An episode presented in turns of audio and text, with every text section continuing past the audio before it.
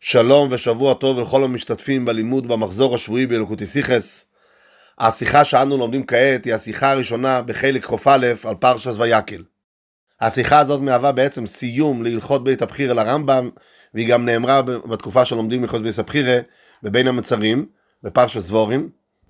יש לציין שכאן בהערה הרבי כותב שזה סיום הלכות בית הבחירה לרמב"ם, שמניין פרקיו שמונה, הרב מציין בסוגריים, ראי ברייתא, מעשי תורה אות ח' והבוחר יבחר, שם באות ח' מובאים כל מיני דברים שנאמרו בחז"ל בקשר למספר ח', והרבא כותב, הבוחר יבחר איך לשייך את השמונה פרקים של הרמב"ם בכל בית הבחירה לאחד מהדברים שם. אולי אפשר לומר, אחד מהדברים שמובאים שם זה שלמשיח יש שמונה שמות כפי שמפורט שם, והלכותיו של כל הלכות בית הבחירה הם קל"ז, סימן להם שנותיו של לוי שנבחר לשרת בבית הבחירה, וזה על דרך לשון הרמב"ם, הלכות חנוכה, פרק ג', סוף הלכה י"ב, לגבי מניין הפעמים שהעם עונה בכל ההלל על אלוקה, שזה 103 ו-20 פעמים, סימן להם שנותיו של אהרון. מעניין שהרבי מסיים את ההערה הזאת, ואם שגיתי השם יכפר, ויש לעיין בכוונת הדברים, ואולי הכוונה, האם זה שהלכות בית הבחירה, הלכותיו קל"ז, זה מצד שזה סימן שנותיו של לוי. עוד אפשר לומר שבפרק ה' יש חילופי גרסאות בנוגע להלכה ט"ו וט"ז, וברמב"ם פרנקל מופיעה הלכה ט"ו והלכה ט"ז בסוגריים, ומיד אחר כך הלכה י"ז, כך שייתכן שישנה הלכה אחת פחות, כך שסיכום הלכות בית הבחירה זה קל"ו. אז הרבי נעמד בשיחה על ההלכה האחרונה של הלכות בית הבחירה, סוף פרק ח', הלכה י"ב, שבפרק הזה, בפרק ח', מבאר הרמב"ם את הלכות שמירת המקדש, ובהלכה י"א מבאר הרמב"ם כיצד בדקו הכהנים כל בוקר עם שתי אבוקות של אור בידם, לפני שיעלה עמוד השחר, הם בדקו את האזהרה אם הכל עומד על תיקונו, והיו מקיפים את האזהרה, ואז היו נפגשים הכתות השונות שבדקו את האזהרה מכל הצדדים, ופגשו זה את זה, והיו אומרים אלו לאלו, שלום, הכל שלום. ובהלכה י"ב מסיים הרמב"ם את הלכות בית הבחירה, וכותב, כסדר הזה עושים בכל לילה ולילה, שבודקים לפני שעלי עמוד השחר את האזהרה, חוץ מלילי שבת, שאין בידם אור, אלא בודקים בנרות הדולק, הדולקים שם מערב שבת. וזה שלא היה בידם אור, זה בגלל שזה שבות, לטלטל נרות. אז כדי לא לעבור על איסור שבות, היו בודקים בנרות שכבר דלקו שם מערב שבת, אבל המפרשים הקשו, הרי הרמב"ם כבר כתב במספר מקומות שאין שבות במקדש. והטעם הוא בגלל שהכוהנים זריזים מהם ויודעים להיזהר שלא יבואו לידי איסור תורה, אז לכן לא גזרו חכמים על שבות במקדש. וכיוון שכאמור טלטול הנרות בשבת זה איסור של שבות, מדוע שינו את הנוהג בליל שבת שלא בדקו בידם עם שתי אבוקות של אור, אלא בדקו רק בנרות שדלקו שם מערב שבת.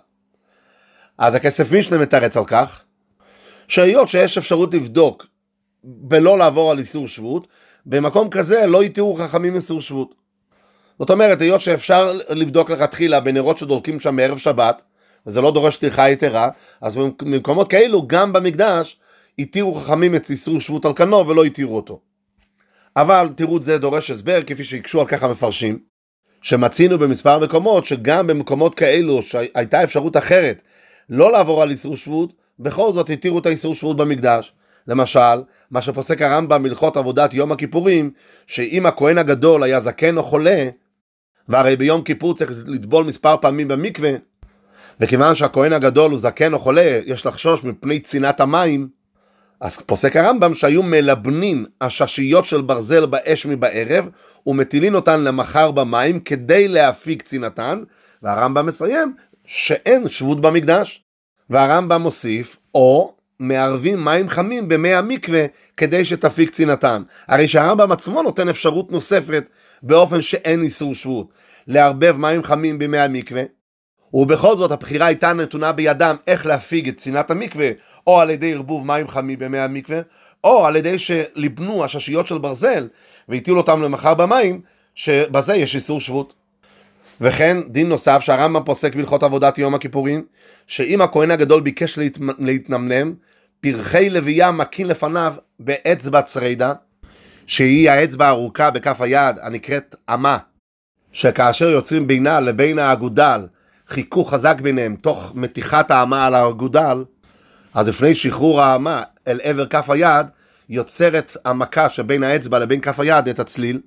ודבר זה אסור בהלכות שבות, כפי שפסק הרמב"ם בפרק כ"ג מלכות שבת הלכה A, והרי ברור שישנם אמצעים נוספים כדי לסייע לכהן להישאר ער, אם לקרוא לו בשמו, או, או לא חסר אפשרויות, ובכל זאת התירו להכות לפניו באצבע צרידה, על אף שיש בזה איסור שבות, הרי לנו שגם במקומות שאפשר, בדרכים אחרות שלא באיסור שבות, בכל זאת מלכתחילה אין איסור שבות במקדש, ואפשר לכתחילה להשתמש באותם דברים על אף שיש בהם איסור שבות במקדש, ובמילא חוזרת השאלה בענייננו, מדוע בליל שבת שינו מהנוהג הקבוע שהכוהנים לא היו מקיפים את האזהרה לבדוק את האזהרה בשתי אבוקות של אור, אלא בדקו בנרות שכבר דלקו שם מערב שבת. ממשיך הרבי בסעיף ב' ואומר שניתן היה להבחין בין הדברים מאותם מקומות שהקשינו על התירוץ של הכסף משניים בענייננו, שמתי אנחנו אומרים שאין שבות במקדש גם כאשר ניתן לעשות את הדברים בדרכים אחרות? רק באירועים הרעים, כמו להפיג את צנעת המקווה בשביל הכהן הגדול הזקן או החולה, שאם קרה כזה מקרה שיש כהן גדול זקן או חולה וקר ו- ויש חשש שצנעת המקווה תזיק לו, אז מותר להפיג את צנעת המקווה בכל דרך שהיא, גם בדרכים שיש בהם איסור שבות, ואנחנו לא מחפשים דווקא את הדרכים שהם בהם איסור שבות. וכן אם הכהן הגדול ביקש להתנמנם, מותר להעירו גם בדרכים שיש בהם איסור שבות. אבל בענייננו, אם אנחנו נקבע שבכל ליל שבת ימשיכו להתנהג כרגיל כמו בכל השבוע, שהכהנים ילכו עם שתי אבוקות של אור, הרי בעצם בזה אנחנו קובעים שהסדר הקבוע של העבודה במקדש יהיה כרוך באיסור שבות. אז בזה כתב הכסף משנה, שאם אפשר לעשות זאת באופן אחר, לא קבעו חכמים פעולה קבועה כסדר קבוע בבית המקדש, שהכהנים יעשו זאת באופן שזה תמיד יהיה כרוך באיסור שבות. אבל הרבי דוחה את הביור הזה, כי משום שאנו מוצאים היתר של שבות במקדש גם באופן שכך הוא הסדר הקבוע. איפה? לגבי ערב פסח שחל בשבת, שהדין הוא שמפשטים את האור של קורבן הפסח מן הקורבן על גבי המקלות בדיוק כמעשה החול, אף על פי שיש דרכים אחרות איך לעשות זאת, הרי לנו שגם במקרה שכך הסדר הקבוע, הדין הוא שמותר לעשות בדברים שיש בהם איסור שבות, גם כשניתן לעשות זאת בדרכים אחרות. אומר הרבה שדוחק לחלק ולומר שערב פסח שחל להיות בשבת נחשב כמקרה ארעי רק בגלל שהוא חל כך לעיתים נדירות. הרב לא הסביר בדיוק מדוע זה דוחק, ואולי ניתן לומר בגלל שהתירוץ הקודם, שיש להבדיל בין מקרה ארעי לדבר שהוא סדר קבוע, זה לא תלוי במספר הכמות של הדברים. שהרי אם היינו יורדים לעניין הזה של הכמות של הדברים, אז הרי ברור שבמקרה שלנו שמדובר בכל שבת, הרי זה באין ארוך להפגת צנעת המקווה ביום כיפור, או האם אה, הכהן הגדול ביקש להתנמנם, שזה יכול לקרות אחת לכמה שנים. אז ברור שלא זו הייתה נקודת הביאור קודם, כי באמת אין הבדל במספר הכמויות. אלא כדברי הרבה, שחכמים לא רצו לקבוע דין קבוע בבית המקדש שהוא כרוך באיסור שבות. שאם מבחינת סדר הקבוע זה לא אמור לקרות, זה יכול לקרות, גם אם זה יקרה הרבה פעמים, אבל חכמים לא קבעו את הסדר הקבוע של המקדש באופן שצריך לעבור על איסור שבות.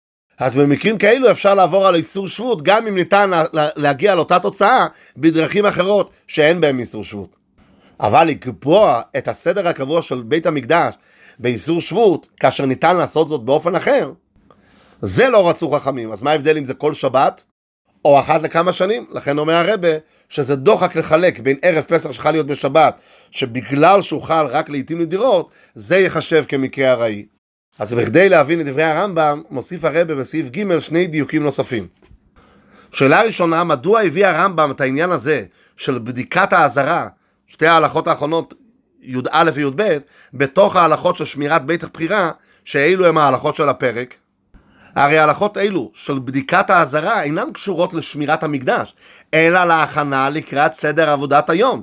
אם הכל אה, תקין ואפשר להתחיל את עבודת היום כראוי. אם כן דבר זה שייך לכאורה להלכות תמידין ומוספים, ואכן, בפרק ו' בהלכות תמידין ומוספים, כותב שם הרמב"ם בהלכה הראשונה שסדר עבודת התמידות בכל יום, כך הוא, סמוך לעלות השחר יבוא הממונה שעל הפייסות ויקיש על האזהרה ופותחים לו ומבלשין את כל האזהרה וכולי. ואם כן, נשאלת השאלה מה עושות ההלכות הללו של בדיקת האזהרה בפרק שלנו עם ההלכות של שמירת המקדש. שאלה נוספת שואל הרבה, מדוע חילק הרמב"ם את הלכות י"א וי"ב לשתי הלכות? הרי זו הלכה אחת, שיש לבדוק את האזהרה לפני עלות השחר. אלא שיש איך שעושים זאת בימי החול, עם שתי אבוקות שלו, ויש את הסדר הזה בשבת. מדוע חילק זאת הרמב"ם לשתי הלכות? ובמיוחד לפי הידוע שהחלוקה בין ההלכות ברמב"ם מדויקת לגמרי, שאפשר להוציא מכך מסקנות ועניינים הלכתיים, אז מדוע כאן חילק הרמב"ם את ההלכה הזאת לשתי הלכות, הלכה י"א והלכה י"ב. מסביר הרבה בסעיף ד' שבתחילת הפרק מבאר הרמב"ם ששמירת המקדש אינה מפני הפחד מאויבים וכיוצא בזה, אלא משום כבוד המקדש בלשון הרמב"ם אינו דומה פלטרין שיש עליו שומרין לפלטרין שאין עליו שומרין. יוצא אם כן שהתוכן של פרק זה, שברוב ההלכות הפרק עוסק בשמירת המקדש, אבל התוכן המדויק יותר של פרק זה, זה הלכות שקשורות לכבוד המקדש. לפי זה ניתן לומר שאומנם ההלכות האחרונות שעוסקות בדין בדיקת האזהרה אינן קשורות לשמירת המקדש, אך לא זה הגדר של, של ההלכות בפרק. ההלכות של הפרק עוסקות בעניין כבוד המקדש, ובכבוד המקדש ישנם פרטים מסוימים. אז רוב הפרק עוסק בעניין שמירת המקדש, וההלכות האחרונות עוסקות בבדיקת האזהרה משום כבוד המקדש. כלומר, שהבדיקה לא נעשתה רק כהכנה לעבודת המקדש של היום, שהיא אכן גם בשביל זה, ולכן הביא הרמב"ם בתחילת הלכות תמידים מוספים בפרק ו' את זה שבדקו את האזהרה, כי זה גם שייך לעבודות היום. אלא היא, היא קשורה בעיקר לכבוד המקדש. איך זה קשור לכבוד המקדש? אז הרב מביא כאן, כפי שמוסבר במקום אחר בלקוטיסיכס, ששמירת המקדש מבטאת כבוד למקדש בגלל שעל ידה רואים את אי הסחת הדעת מן המקדש. אז גם בבדיקה, כאשר בודקים מדי בוקר את האזהרה, באופן שהרמב"ם מפרט, הרי זה מוסיף כבוד למקדש. הוא מביא כאן הרי בדיוק נפלא בקשר להלכה, שכאשר הבודקים, שהיו הולכים משתי הצדדים, היו בסוף נפגשים זה עם זה, היו אומרים אילו לאילו, שלום הכל שלום. והמפרשים כבר נגעו בנוסח הזה, מדוע נאמר השלום הכל שלום, יש כאלו שכתבו שזה כפל לשון, ומציינים מקומות נוספים שמוצאים במשנה מעין זה. ויש שפירשו ששלום הכל שלום, הכוונה היא שאלה ותשובה, שלום, שכת אחת הייתה שואלת לכת השנייה, האם הכל שלום? והכת השנייה הייתה, הייתה עונה, הכל שלום. אבל בכל אופן, איך שיהיה, המשפט הזה, שלום, הכל שלום, לא כל כך מתאים. הרי אם רוצים רק להביע שהכל בסדר והכל כתיקונו, ואפשר להתחיל את עבודות היום, היו צריכים לומר לשון שמתאימה ללשון זה. הכל במקומו, הכל כראוי, הכל כתקנו. אך לפי האמור מובן היטב, כי הם רצו לומר נוסח של כבוד. שמתאים לעניין זה ש, שהם עוברים על בית המקדש ובודקים אותו לא רק מצד לבדוק שהמקום הוא תקין, אלא זה הדרך לבטא את הכבוד לבית המקדש על ידי שלא מסיחים דעת ממנו ושומרים עליו כל הזמן ובודקים אותו. אז נכון שהיה בכלל זה גם זה שבדקו שהכל כתקנו ואפשר להתחיל את העבודות, שלכן בקצרה הביא זאת הרמב"ם גם בהלכות מדין ומוספים. אבל העיקר היה ככבוד למקדש, ולכן כאשר אלו ואלו נפגשו זה עם זה, אז הם התנסחו זה לזה בנוסח של כבוד, שלום, הכל שלום. לפי זה ניתן להבין את דברי הרמב"ם, ממשיך הרבה בסעיף ה', ובהקדים, הרבה מביא כהקדמה לכך, את מה שמצינו לגבי הנס השמש של חנוכה, שהיוונים טימאו את כל השמנים שבהיכל, ולא מצאו אלא פח אחד של שמש שהיה מונח בחותמו של כהן גדול, וקרה בו את הנס שהדליקו ממנו שמונה ימים. אז ידועה השאלה, השאלה של הפני יהושע, שהרי היות שישנה דעה שאומרת שטומאה הותרה בציבור, לא רק שהיא דחויה בציבור, אלא שהותרה בציבור, שלכתחילה אין דין של טומאה כאשר מדובר בציבור, וכאן שאנחנו אומרים שהם טימאו את כל השמנים שבהיכל ולא היה שמן טמא, מדוע היה צריך הקדוש ברוך הוא לחולל את נס השמן? הרי במקרה זה ניתן היה להדליק את הנרות אף בשמן טמא. והרי זה דין לכתחילה, כי כאמור, השאלה היא לג... לג... לפי הדעה שסוברת טומאה הותרה בציבור, לא לפי הדעה שסוברת טומאה דחויה בציבור, שזה רק עניין של דחייה. אבל אם הטומאה הותרה בציבור, אז זה דין שלכתחילה, מדוע הקדוש ברוך הוא היה צריך לחולל נס זה?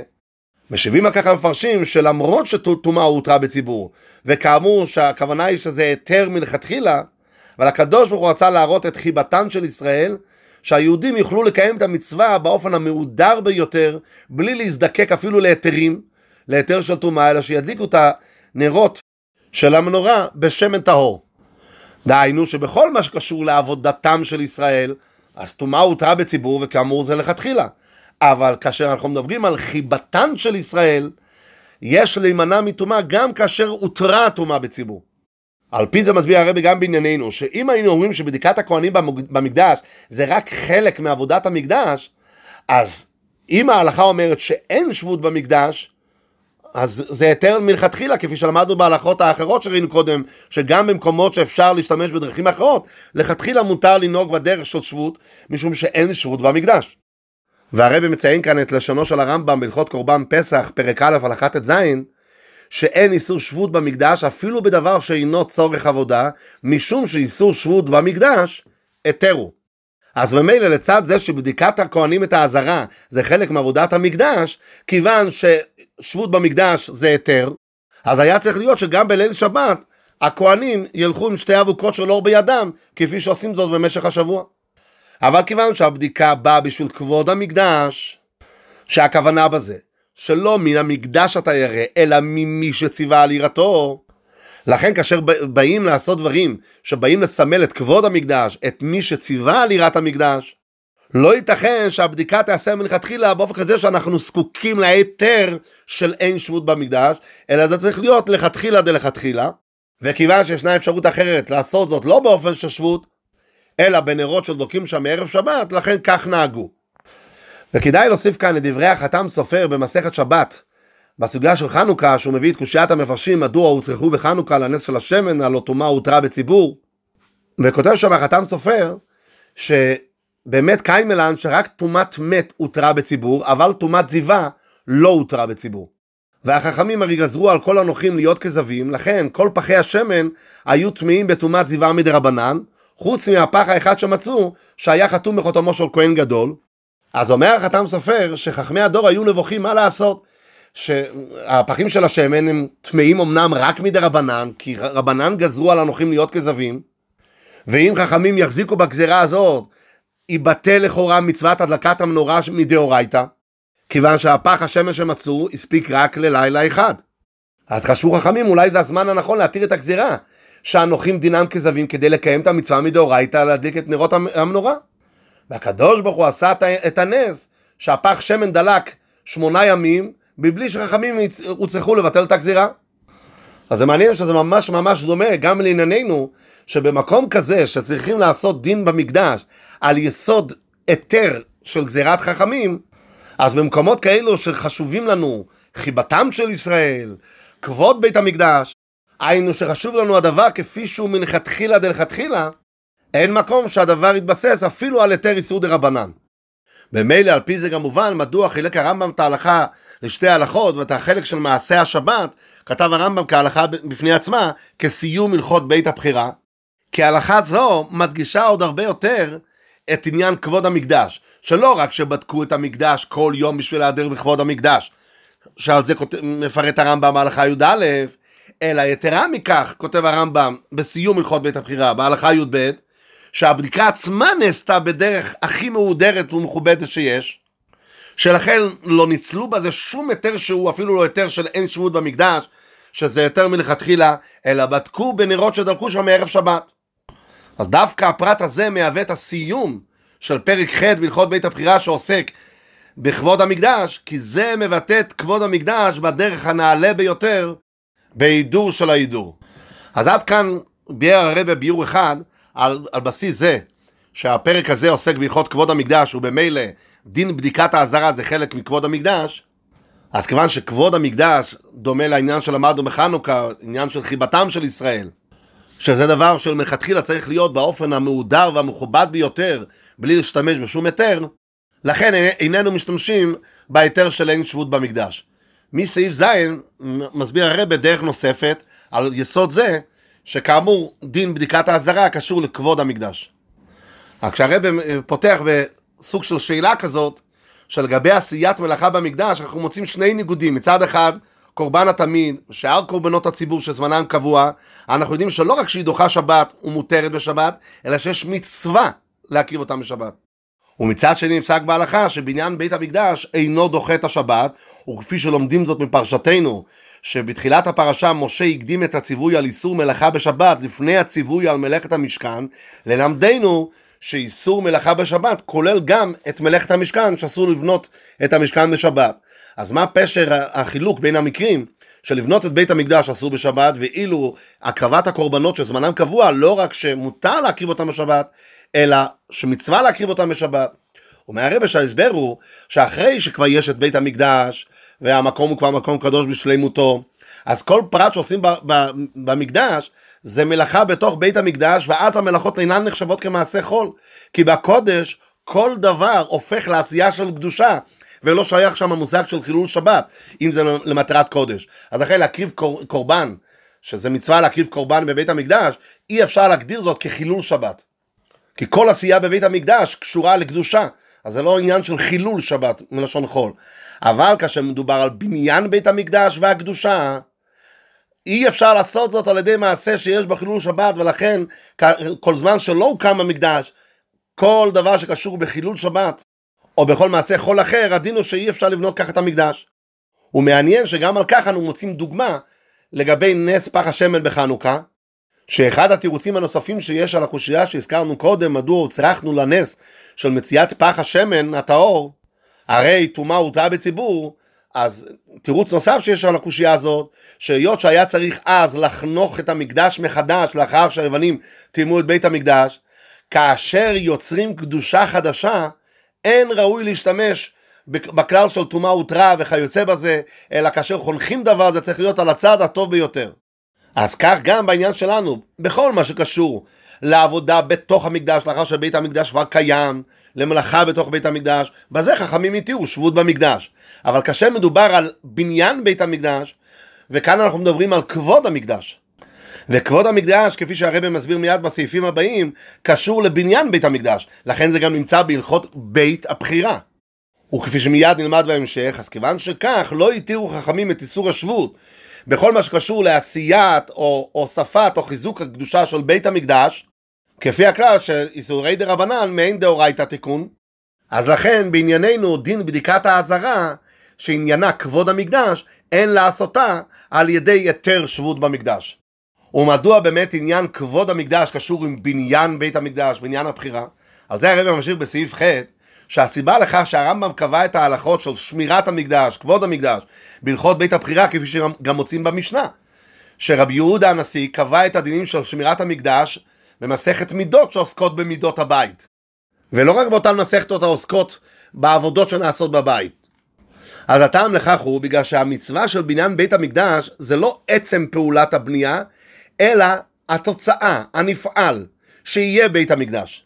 והנפקא מינה, אם המצווה היא לבנות את בית המקדש, הפעולה או הנפעל שיהיה בית המקדש, אז כפי שהרבא מביא, היסוד לכך זה מדברי הרגוצ'ובר, שהוא מדייק זאת על דברי הרמב"ם, שהרבא מזכיר בסעיף הבא, שבתחילת הלכות בית הבחירה כותב הרמב"ם מצווה לעשות בית להשם ולא לבנות בית להשם, שאם המצווה היא לבנות בית להשם, המצווה היא הפעולה, הבנייה, אז מה שקשור בבניית המקדש זה חלק מהמצווה. אבל ודאי שעניינים נוספים שבאים אחר כך, וודאי ענייני כבוד בית המקדש, הם לא חלק מפעולת הבנייה של המקדש. אבל אם המצווה היא התוצאה שיהיה בית מוכן להשם, אז זה כולל את כל מה שנדרש בשביל שיהיה בית להשם. התוצאה הזו דורשת גם שהמקום הזה יהיה מקום של כבוד, שאינו דומה פלטרין של מלך, שיש עליו שומרים לפלטרין שאין עליו שומרים, אז הכל נכלל בעניין הבית להשם, ולכן הכבוד זה חלק מהמצווה של בניין בית המקדש. אז לכן בדיקת הכהנים את האזהרה בכל יום, שכאמור זה לא רק משום ההכנה לעבודות היום, אלא משום כבוד המקדש, יוצא שאם זה כבוד המקדש, אז זה קשור עדיין גם לבניית המקדש. שהבדיקה היא כמו בדק הבית, שהבית נעשה מכובד יותר, מהודר יותר. אז זה חלק מהבאת התוצאה שיש כאן בית מוכן להשם. וכיוון שכך, לכן לא חל כאן הכלל שאין שבות במקדש, שהיות שהבדיקה היא חלק מבניית המקדש, שעל זה ראינו קודם לגבי מלאכות דאורייתא, שאין לבנות את המקדש בשבת. כי אי אפשר לבנות את בית המקדש והקדושה שבו על ידי מעשה שיש בו משום חילול שבת, בשונה מהקרבת הקורבנות לאחר שבית המקדש קיים, שזה לא מוגדר כמעשה של, של חילול, מעשה של חול. אז גם בתקנות חכמים, שכל מה שתיקון חכמים כאין דאורייתא תיקון, אז גם באיסורי דה רבנן יהיה את ההבדל שבכל מה שקשור לבניית המקדש, וכל מה שזה כולל, דהיינו התוצאה והנפעל, שיהיה כאן בית מוכן להשם, בזה אנחנו לא משתמשים בשום היתר של איסור דה רבנן. ובעניינים האלו באמת אין את ההיתר של שבות במקדש.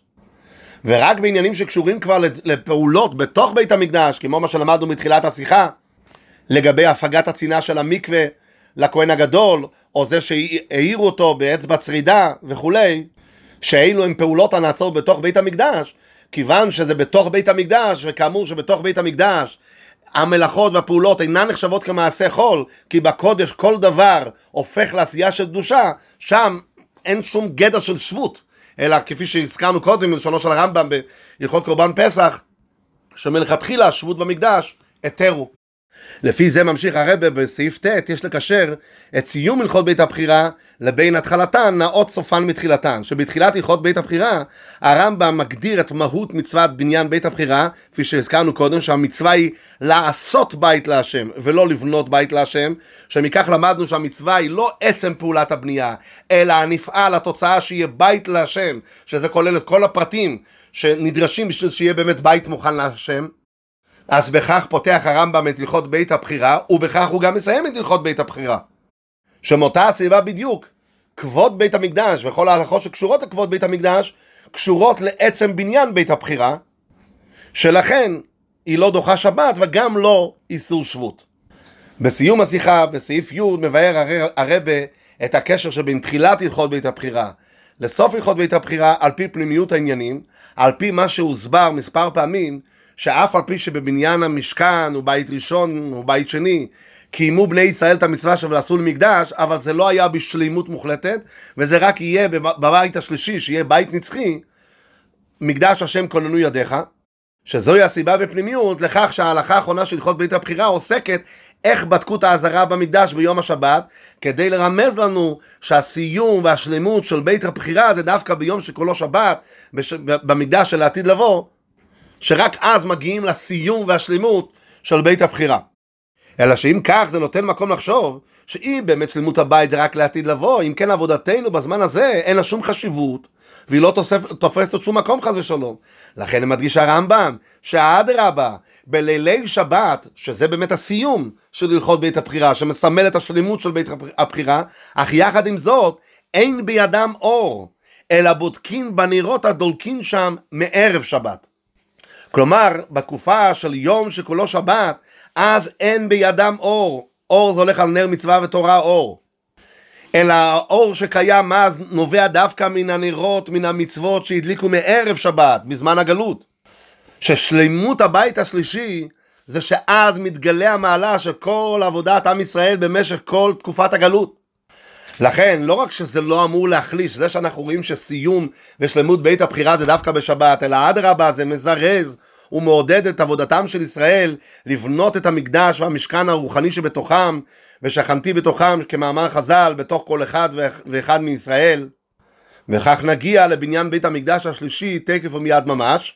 וכדאי רק להוסיף את ההערה של הרבי ב-35, שבליל שבת, אז אין בידם אור, אלא האור שמגיע מזמן הגלות, מהנרות שדלקו בערב שבת. אבל אחרי זה בא אור היום, דהיינו שוודאי שהתקופה השנייה והעיקרית בימות המשיח, לאחרי בניין בית המקדש, וכנראה הכוונה לזמן תחיית המתים שמובהר בהרחבה בחסידות, שאז יתגלה עצמות אור אינסוף ברוך הוא, אז אדרבה זה האור היום, זה האור הגדול, אבל על כל פנים בלילי שבת, בתחילת התקופה של בניין בית המקדש השלישי, האור שקיים אז נובע דווקא מן המצוות שהדליקו מערב שבת בזמן הגלות. ושנזכה לבניין בית המקדש השלישי בגאולה האמיתית והשלימו במהרה ויומנו ממש.